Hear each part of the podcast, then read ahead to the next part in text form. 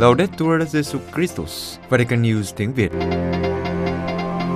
Radio Vatican, Vatican News tiếng Việt. Chương trình phát thanh hàng ngày về các hoạt động của Đức Thánh Cha, tin tức của Tòa Thánh và Giáo hội Hoàn Vũ được phát 7 ngày trên tuần từ Vatican và Roma. Mời quý vị nghe chương trình phát thanh hôm nay thứ Bảy ngày 26 tháng 11 gồm có Trước hết là bản tin Kế đến là chia sẻ lời Chúa và cuối cùng là mục Nữ tu trong giáo hội. Bây giờ kính mời quý vị cùng Quế Phương và Văn Cương theo dõi tin tức.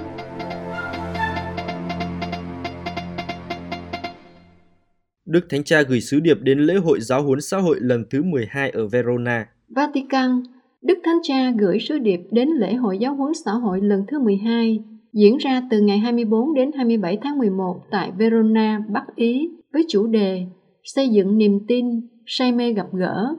Ngài mời gọi mọi người thúc đẩy nền văn hóa gặp gỡ và tin tưởng. Mở đầu sứ điệp, Đức Thánh Cha nói về tình hình thế giới với những cuộc xung đột lớn, làm cho niềm tin nơi người khác của con người bị khước từ. Chính viễn cảnh ảm đạm này đòi hỏi một sự can thiệp dứt khoát của một kỷ nguyên sửa chữa. Đức Thánh Cha viết, theo nghĩa này, động từ xây dựng mà anh chị em chọn rất phù hợp. Khả năng thiết kế tuyệt vời xuất hiện trong tâm trí của những nghệ nhân, có thể nhìn thấy vẻ đẹp đã có trong chất liệu thô. Vì thế cần một dấn thân cụ thể, trở thành những nghệ nhân đáng tin cậy. Tuy nhiên, phải rất cẩn thận để không xây dựng chúng thành một ngẫu nhiên mà theo một dự án chính xác. Để có thể làm được điều này theo Đức Thánh Cha, cần phải có niềm tin, tin vào chính mình và người khác. Nhưng trước hết là tin cậy nơi Chúa, như lời Chúa trong sách ngôn sứ Jeremiah. Phúc thay kẻ đặt niềm tin vào Đức Chúa và có Đức Chúa làm chỗ nương thân. Người ấy như cây trồng bên dòng nước, đâm rễ sâu vào mạch suối trong, mùa nóng có đến cũng chẳng sợ gì, lá trên cành vẫn cứ xanh tươi, gặp năm hạn hán cũng chẳng ngại và không ngừng trổ sinh hoa trái. Đức Thánh Cha nhấn mạnh rằng, ngôn sứ chỉ cho thấy rằng chính việc tin tưởng nơi Chúa cho phép chúng ta không làm nô lệ cho những lợi ích đảng phái, nhưng có một viễn cảnh vượt qua những giới hạn và mâu thuẫn. Niềm tin này là một lời kêu gọi mạnh mẽ vào hy vọng, truyền cảm hứng cho những hành động mới, định hướng các kỹ năng, khuyến khích dấn thân, mang lại sức sống cho cuộc sống. Ở điểm này Đức Thánh Cha nói thêm rằng, tất cả mọi người đều cần nhau. Niềm tin không thể tồn tại nếu không có người khác. Gặp gỡ phải trở thành ước muốn lớn nhất của chúng ta, là mục tiêu cần kiên trì theo đuổi. Bởi vì con người không thể hiểu biết tường tận sự thật về chính mình nếu không gặp gỡ người khác. Đây là chiều kích cho phép chúng ta biến sự ích kỷ thành tình huynh đệ, bệnh vô cảm thành sự say mê, gươm đao thành quốc cày. Đây là cách để thoát ra khỏi lý luận chiến tranh, coi người khác là kẻ thù và sự đe dọa, đồng thời phát họa những con đường có thể cho hòa bình. Kết thúc sứ điệp, Đức Thánh Cha mời gọi các doanh nhân, các chuyên gia, các đại biểu của các tổ chức hợp tác, kinh tế và văn hóa đang gặp nhau tại Verona, mỗi người trong lĩnh vực của mình, thúc đẩy và nuôi dưỡng một nền văn hóa gặp gỡ và tin tưởng, theo gương cha Ariano Vicenzi, người với niềm đam mê đã có ý tưởng và bắt đầu hành trình của lễ hội quan trọng này. Đức Hồng Y Parolin nhận định, cho đến nay, con đường ngoại giao đối với chiến tranh ở Ukraine vẫn chưa mang lại kết quả lớn. Roma, Đức Hồng Y Pietro Parolin, quốc vụ khanh tòa thánh nhận định trong một cuộc phỏng vấn của đài truyền hình TV 2000 của Hội đồng Giám mục Ý rằng cho đến nay, con đường ngoại giao đối với chiến tranh ở Ukraine vẫn chưa mang lại kết quả lớn. Ngày 24 tháng 11, Đức Hồng Y được mời tham dự lễ khai mạc năm học mới của Đại học châu Âu ở Roma. Tại đây, trong cuộc phỏng vấn sau buổi lễ liên quan đến cuộc chiến ở Ukraine, Ngài nói, không thể tưởng tượng và không thể chấp nhận được khi để người dân Ukraine sống trong tối tăm và giá lạnh. Quốc vụ Khanh Tòa Thánh nhận định, cho đến nay con đường ngoại giao đối với chiến tranh ở Ukraine vẫn chưa mang lại kết quả lớn. Điều này phụ thuộc vào các bên. Ngay từ đầu, Tòa Thánh luôn sẵn sàng đưa ra con đường này. Đức Thánh Cha đã liên tục lặp lại mong muốn ngăn chặn chiến tranh và sẵn sàng cung cấp các điều kiện và phạm vi cho hoạt động này – nhưng cho đến nay chúng tôi vẫn chưa thấy bất kỳ phản hồi nào. Đức Hồng Y cho biết ba con đường tòa thánh thực hiện cho cuộc chiến này. Trước hết là những giáo huấn của Đức Thánh Cha với những lời kêu gọi liên tục và chân thành của Ngài về việc chấm dứt chiến tranh. Tiếp đến là khía cạnh nhân đạo, vì tình hình ở Ukraine ngày càng trở nên không thể chịu được, với việc dân chúng bị bỏ trong bóng tối và giá lạnh do các vụ đánh bom vào các cơ quan dân sự, điều không thể tưởng tượng được và sau cùng là hành động ngoại giao mà hiện tại không mang lại kết quả lớn. Hơn 150 người tị nạn Afghanistan được chào đón ở Roma qua các hành lang nhân đạo. Roma, sáng ngày 24 tháng 11, 152 người Afghanistan tị nạn tại Pakistan đã được chào đón tại Roma qua hành lang nhân đạo nhờ một thỏa thuận giữa Cộng đoàn Thánh Egidio và nhà nước Ý và sự cộng tác của Đại sứ quán Ý ở Islamabad. Ông Marco Impaliasso, Chủ tịch Cộng đoàn Thánh Egidio cho biết, Ý đi đầu châu Âu về các hành lang nhân đạo, một dự án không còn mang tính thử nghiệm nhưng vững chắc để đề xuất với toàn Liên minh châu Âu như một mô hình tiếp nhận và hội nhập cho những người cần được bảo vệ nhân đạo. Trong lời chào mừng những người mới đến, ông Impaliasso nói, cả nước Ý chào mừng các bạn đến Ý. Chúng tôi chào đón các bạn và muốn mang đến cho các bạn một tương lai, ngang qua một ngôi nhà, trường học và nơi làm việc, cho những gia đình mà nơi chiến tranh dường như đã phủ nhận điều đó.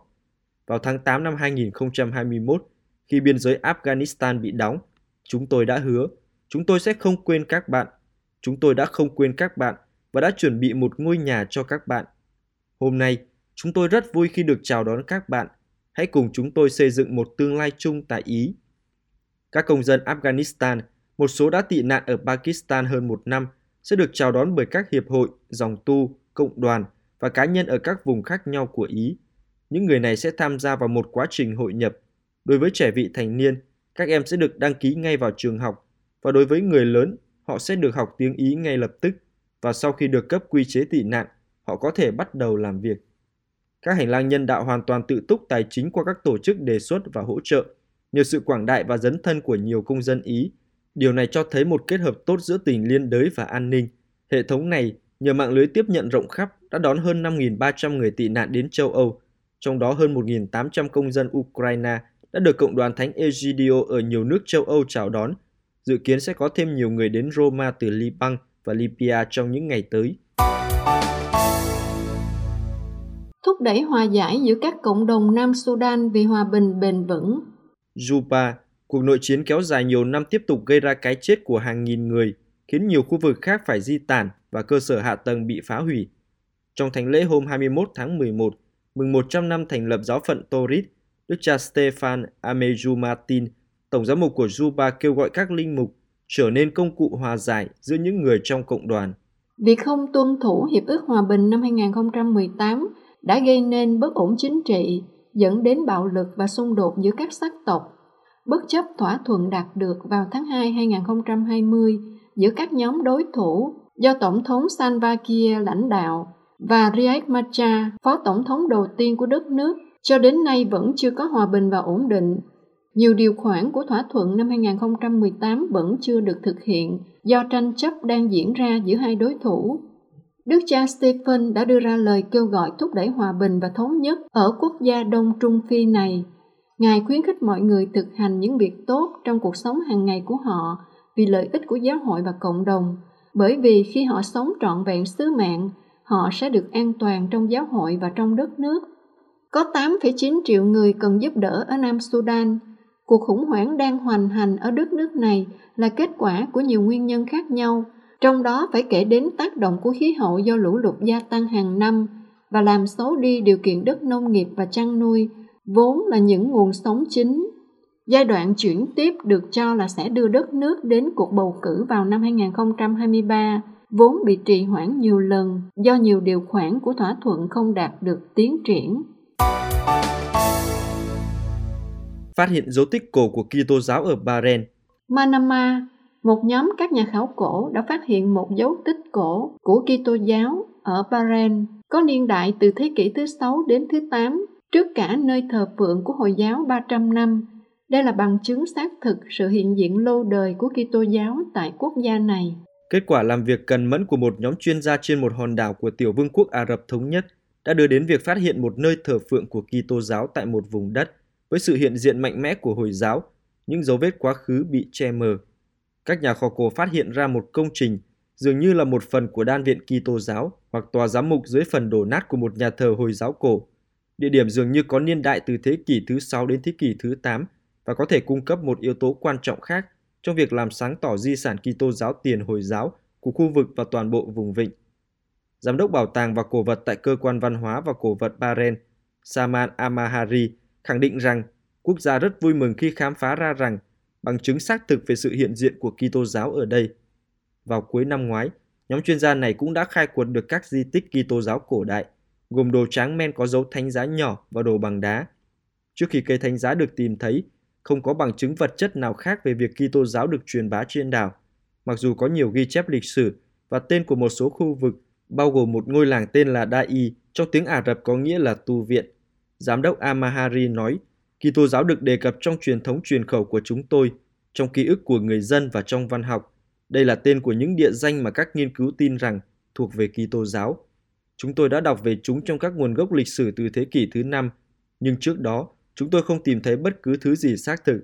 Đó là lý do tại sao việc phát hiện ra tu viện là bằng chứng vật chất đầu tiên trong cả nước.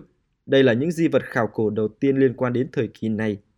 Đầu tháng 11, một tu viện Kitô giáo cổ đã được tìm thấy trên đảo Asiniya thuộc tiểu vương quốc Um Akawan và có thể có từ trước khi Hồi giáo lan rộng ở bán đảo Ả Rập. Khu vực được tìm thấy bao gồm một nhà thờ, một phòng ăn của đan viện, một số bể chứa nước để cung cấp nước và các phòng cá nhân được sử dụng bởi các đan sĩ. Về vấn đề này, Đức cha Paolo Martinelli, giám quản tông tòa Nam Ả Rập đã nói rằng đây là một khám phá có giá trị khách quan, giúp hiểu rõ hơn về sự hiện diện của đan viện Kỳ Tô giáo. Quý vị vừa theo dõi bản tin ngày 26 tháng 11 của Vatican News tiếng Việt.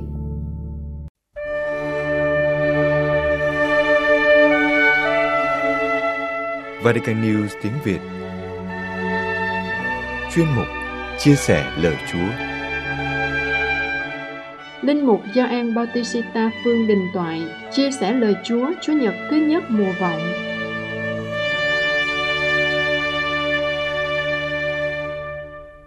Kính thưa quý ông bà và anh chị em, Chủ nhật tuần này chúng ta bước vào năm phụng vụ mới, nghĩa là chúng ta bước vào Chủ nhật thứ nhất của mùa vọng năm A. Và chúng ta biết được rằng tinh thần thiên liêng của mùa vọng là mùa của mong chờ, mùa chờ đợi, mùa chuẩn bị tâm hồn cho cái gì?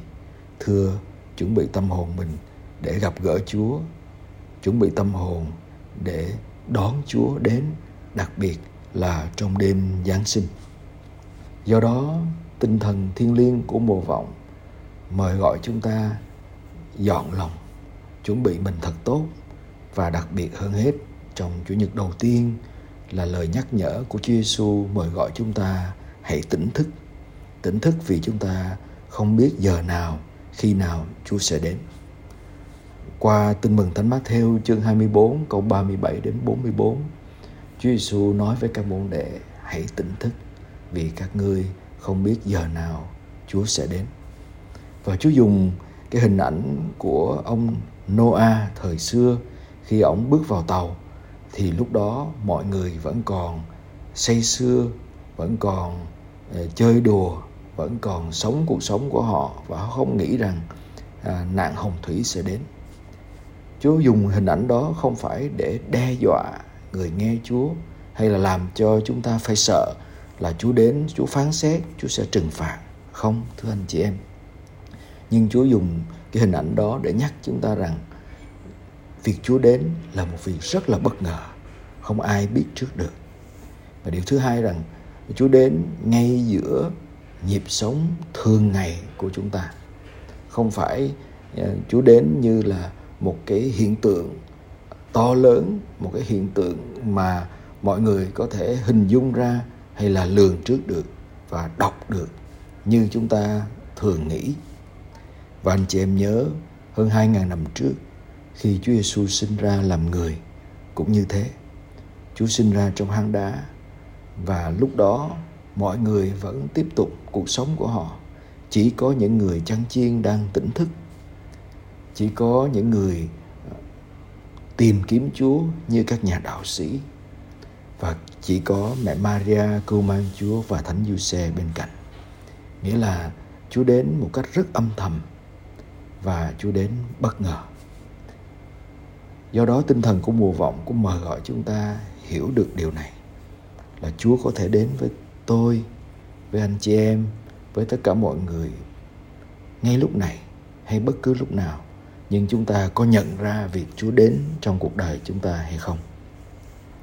Và trong tin mừng, ờ, Chúa nhắc đến việc là ờ, khi Chúa đến mọi người vẫn đang làm việc, ừ. mọi người đang làm ngoài đồng, ngoài mọi người đang ăn uống. Và có hai người thì một người ờ, được đem đi, một người ở lại. Ý là gì? Là chúng ta vẫn làm vẫn sống cuộc sống thường ngày có gì khác biệt để một người có thể gặp được Chúa và một người không gặp được Chúa thưa anh chị em? Người gặp được Chúa là người tỉnh thức trong chính công việc hàng ngày của mình. Thế nào là tỉnh thức trong công việc hàng ngày của mình? Là tỉnh thức với tình yêu. Vì thiên chúa là tình yêu. Chúa đến vì yêu thương chúa đến mang lòng thương xót đến với chúng ta. Chúa đến một cách khiêm tốn. Do đó chỉ có những người tỉnh thức trong tình yêu, trong sự khiêm tốn, trong sự nhẫn nại mới có thể gặp được chúa đến với họ. Cùng một công việc chúng ta làm, nhưng có thể hai người làm với tâm thế khác nhau. Một người làm vì bổn phận hay là làm vì bị ép buộc làm vì sợ hãi làm vì trách nhiệm. Khác với một người làm vì yêu mến làm vì tình thương làm vì à, mình muốn đem lại tình thương cho người đón nhận công việc của mình. Và tôi cũng nhìn thấy điều đó qua cái nhịp sống hàng ngày mà tôi va chạm khi đi làm. Có khi tôi thấy một người cho người nghèo à, trước cửa nhà thờ đức bà à, một số tiền. Nhưng mà khi cho ông ta chụp hình à, selfie với cái người đó. Nhưng có người thì đến bên cạnh à, cho với một số tiền nhỏ hơn. Nhưng mà ngồi một hồi lâu với người đó hỏi chuyện cái người nghèo người ăn xin đó để biết gia cảnh của anh ta và thậm chí chảy nước mắt với đau khổ của cái người ăn xin đó và khi mình quan sát cái hình ảnh đó, mình cảm nghiệm được rằng đâu là cái hành vi cho với tình thương, đâu là hành vi cho vì bản thân mình. Do đó cũng một, cùng một công việc, nhưng ờ, cái tâm thế, cái cách làm khác nhau và có thể hướng người đó gặp chúa hay không gặp chúa. Ờ, mùa vọng cũng là cơ hội để chúng ta nhìn lại ờ, cách sống của chúng ta với tha nhân và với chúa có khi chúng ta đang mê muội làm những công việc thường ngày của mình. Nhưng mà mình làm với cái tâm thế của sự ép buộc, của cái sự nặng nề, của sự căng thẳng, của cái khao khát cầu toàn. Và nó không đem lại cho mình niềm vui và thậm chí mình khó gặp được Chúa trong kinh nghiệm công việc của mình và nơi tha nhân. Qua đó mình làm việc với họ chúng ta cũng có thể gặp được Chúa khi chúng ta ngược lại à, làm một công việc gì đó với tất cả lòng mến, với ý thức được rằng à, chúng ta có thể thấy Chúa qua người anh em, qua tha nhân, qua công việc nhỏ hy sinh của chúng ta lúc này. Vậy mùa vọng là mùa chờ đợi, cũng là cơ hội để chúng ta tỉnh thức, quay lại với chính mình và đặt câu hỏi tôi đang làm gì và tại sao tôi làm cái điều tôi làm. Qua công việc sống hàng ngày của tôi, từ việc quét nhà, lau nhà, nấu cơm, chia sẻ công việc với chị em, anh em trong cộng đoàn, nhà dòng, hay ờ, giúp đỡ người khác nơi công sở, hay là làm việc trong gia đình. Những công việc tôi làm đó, nó nói lên cái gì về tôi? Tôi làm với tâm thế nào? Và ở đâu trong công việc làm của tôi nó chất chứa tình thương, lòng mến, lòng thương cảm. Và chỉ khi tôi làm với cái ý thức của sự thương cảm, của tình thương, nơi đó tôi mới có cơ hội gặp được chúa, đến với tôi rất bất ngờ. Chúa cũng đặt câu hỏi với chúng ta, liệu chúng ta có đang mê muội trong công việc thường ngày của chúng ta hay không?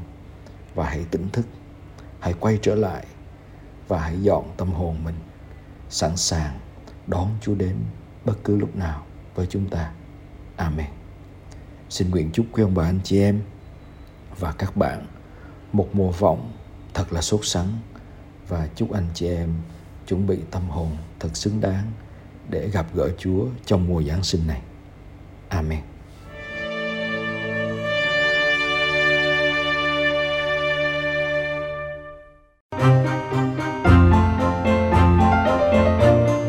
Vatican News tiếng Việt Chuyên mục Nữ tu trong giáo hội Sức mạnh của tình yêu khiến chúng ta trở nên mạnh mẽ.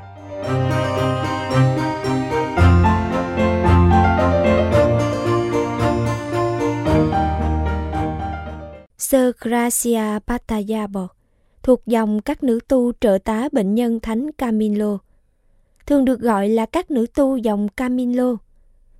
Trong một cuộc phỏng vấn với Vatican News, Sơ Patayabo đã chia sẻ kinh nghiệm của Sơ tại một trại tị nạn ở biên giới Thái Lan và Myanmar và sứ mạng của Sơ ở vùng miền núi với các Kitô hữu công giáo Karen. Sơ Patayabo cho biết rằng nhiều người đang trốn khỏi Myanmar và tìm nơi ẩn náu trong ba trại nơi Sơ làm việc ở tỉnh Thác, Maela, Umpiem và Nupo. Những người tị nạn được tiếp nhận dưới sự bảo vệ của Cao ủy tị nạn Liên Hợp Quốc và chính phủ Thái Lan. Cao ủy tị nạn Liên Hợp Quốc ước tính rằng hơn 90.000 người tị nạn ở Myanmar đang được chăm sóc tại chín nơi trú ẩn tạm thời dọc biên giới Myanmar và Thái Lan. Trong trại đặc biệt mà Sơ Patayabo phục vụ, có rất nhiều trẻ em, thanh niên, người già và người bệnh. Sơ làm việc với Văn phòng Công giáo Cứu trợ Khẩn cấp và Người tị nạn, một tổ chức phi chính phủ và chi nhánh của Caritas Thái Lan, phối hợp với Cao ủy tị nạn Liên Hợp Quốc và với các tổ chức công giáo khác, cung cấp các dịch vụ xã hội cho các Kitô hữu và cả những người không phải là Kitô hữu. Làm việc ở những vùng núi này khá khó khăn, Sơ giải thích. Tôi cảm thấy mình thật nhỏ bé, nhưng tôi cảm thấy rất hạnh phúc vì Thiên Chúa cho tôi được đồng hành với những người này. Tôi yêu họ và họ cũng cảm nhận được tình yêu của Chúa qua công việc phục vụ của chúng tôi. Sơ nói rằng làm việc cùng nhau và kết nối mạng là rất quan trọng. Chúng tôi đang cố gắng làm hết sức mình, không phải nhân danh chúng tôi, nhưng nhân danh Chúa Giêsu Kitô đến với mọi người như là anh chị em của nhau. Đây là điều khiến chúng ta trở nên mạnh mẽ, sức mạnh của tình yêu.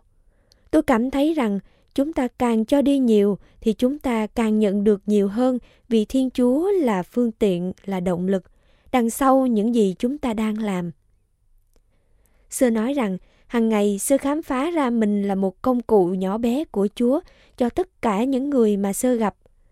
Sơ nói, chúng tôi có thể lắng nghe, chúng tôi có thể chia sẻ bằng nhiều cách. Chúng ta có thể giúp tìm cách cải thiện chất lượng cuộc sống. Tôi biết điều này không dễ dàng, nhưng cùng nhau chúng ta có thể làm nên những điều tuyệt vời. Thách đố mà sơ thừa nhận chính là số người công giáo ở Thái Lan rất ít. Nhưng chúng tôi cảm nhận rằng Thiên Chúa trao quyền cho chúng tôi, giáo hội cũng trao quyền cho chúng tôi thông qua việc làm theo mạng lưới. Sơ nói, trở thành một nữ tu không phải là điều gì khó khăn. Nó có nghĩa là đáp lại tình yêu của Thiên Chúa và Thiên Chúa sẽ làm tất cả. Tôi chỉ cần mở rộng trái tim mình và đáp lại tiếng gọi của người bất cứ nơi nào người gọi tôi. Đây là ân sủng của Thiên Chúa. Càng ngày, cuộc sống của tôi càng viên mãn bằng cách đáp lại tiếng gọi của Chúa. Yêu thương và phục vụ người bệnh là ngôi sao dẫn đường mà Sơ Battayabo nhận được qua chân phước Maria Domenica Brunpapantini, đấng sáng lập dòng của Sơ và Thánh Camillo. Qua trải nghiệm, bản thân Sơ đã phát hiện ra rằng con người bệnh tật ở nhiều khía cạnh không chỉ về thể chất. Là một trợ tá của bệnh nhân để chữa lành vết thương của họ, có nghĩa là tôi phải chú ý đến tiếng gọi của Thiên Chúa bằng nhiều cách.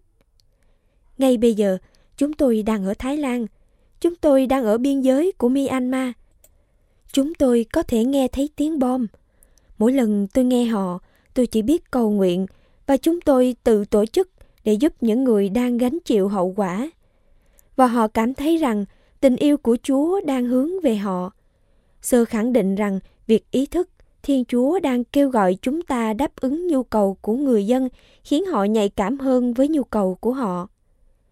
Sơ nhớ lại rằng đang khi ở Ý thì nghe tin về sự leo thang gần đây của cuộc nội chiến ở Myanmar. Trái tim tôi đang khóc, sơ tâm sự. Bởi vì sơ đã có kinh nghiệm làm việc trong một trại tị nạn và biết những đau khổ của những người dân sẽ như thế nào. Sơ nói, khi tôi trở về, tôi có cơ hội trở lại và an ủi họ. Tôi cảm thấy rằng Chúa thực sự yêu thương chúng tôi khi cho chúng tôi cơ hội để chia sẻ và tìm ra những cách thức mới, những sáng kiến để cải thiện. Cách mọi người có thể được giúp đỡ. Tôi cũng mong ước cải thiện chất lượng cuộc sống của các Kitô hữu bằng cách làm việc cùng với những người ngoại đạo. Sơ coi mình là cầu nối trong nỗ lực này, vì sơ sống với cộng đoàn của mình giữa những người theo Kitô giáo, Hồi giáo và Phật giáo. Sơ giải thích rằng, ngoài việc giúp đỡ những người tị nạn chạy trốn khỏi cuộc chiến ở Myanmar, còn có một vấn đề khác. Nhiều người ở biên giới Thái Lan là người Thái. Họ sinh ra ở đó nhưng không thể lấy được chứng minh nhân dân do hành trình dài và xa để nộp các giấy tờ cần thiết. Sơ giải thích rằng việc không sở hữu chứng minh thư này có nghĩa là những người này không thể đủ điều kiện nhận các phúc lợi dành cho công dân Thái Lan. Các nữ tu cũng đã bắt đầu giúp đỡ trong lĩnh vực này, thậm chí còn phối hợp với nhà nước. Sơ giải thích. Chính phủ có cách để giúp đỡ, nhưng đôi khi họ thiếu lương thực. Chính phủ cũng có giới hạn. Vì vậy, chúng tôi đang cố gắng học những cách mới để tổ chức mọi thứ vì lợi ích của những người đang đau khổ này. Tôi cảm thấy rất vui vì Chúa ban cho chúng tôi sự khôn ngoan của người. Tôi không làm bất cứ điều gì một mình. Mọi người cũng rất vui vì chúng tôi đang hợp tác với nhau. Tôi muốn chia sẻ niềm hạnh phúc của mình khi tìm ra cách tốt nhất để cải thiện chất lượng việc phục vụ của chúng tôi và yêu Thiên Chúa của chúng ta thật nhiều.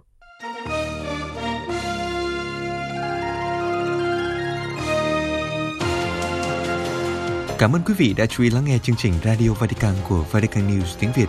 Xin Thiên Chúa chúc lành cho quý vị và toàn gia quyến. Laudetur Jesu Christus, ngợi khen Chúa Giêsu Kitô.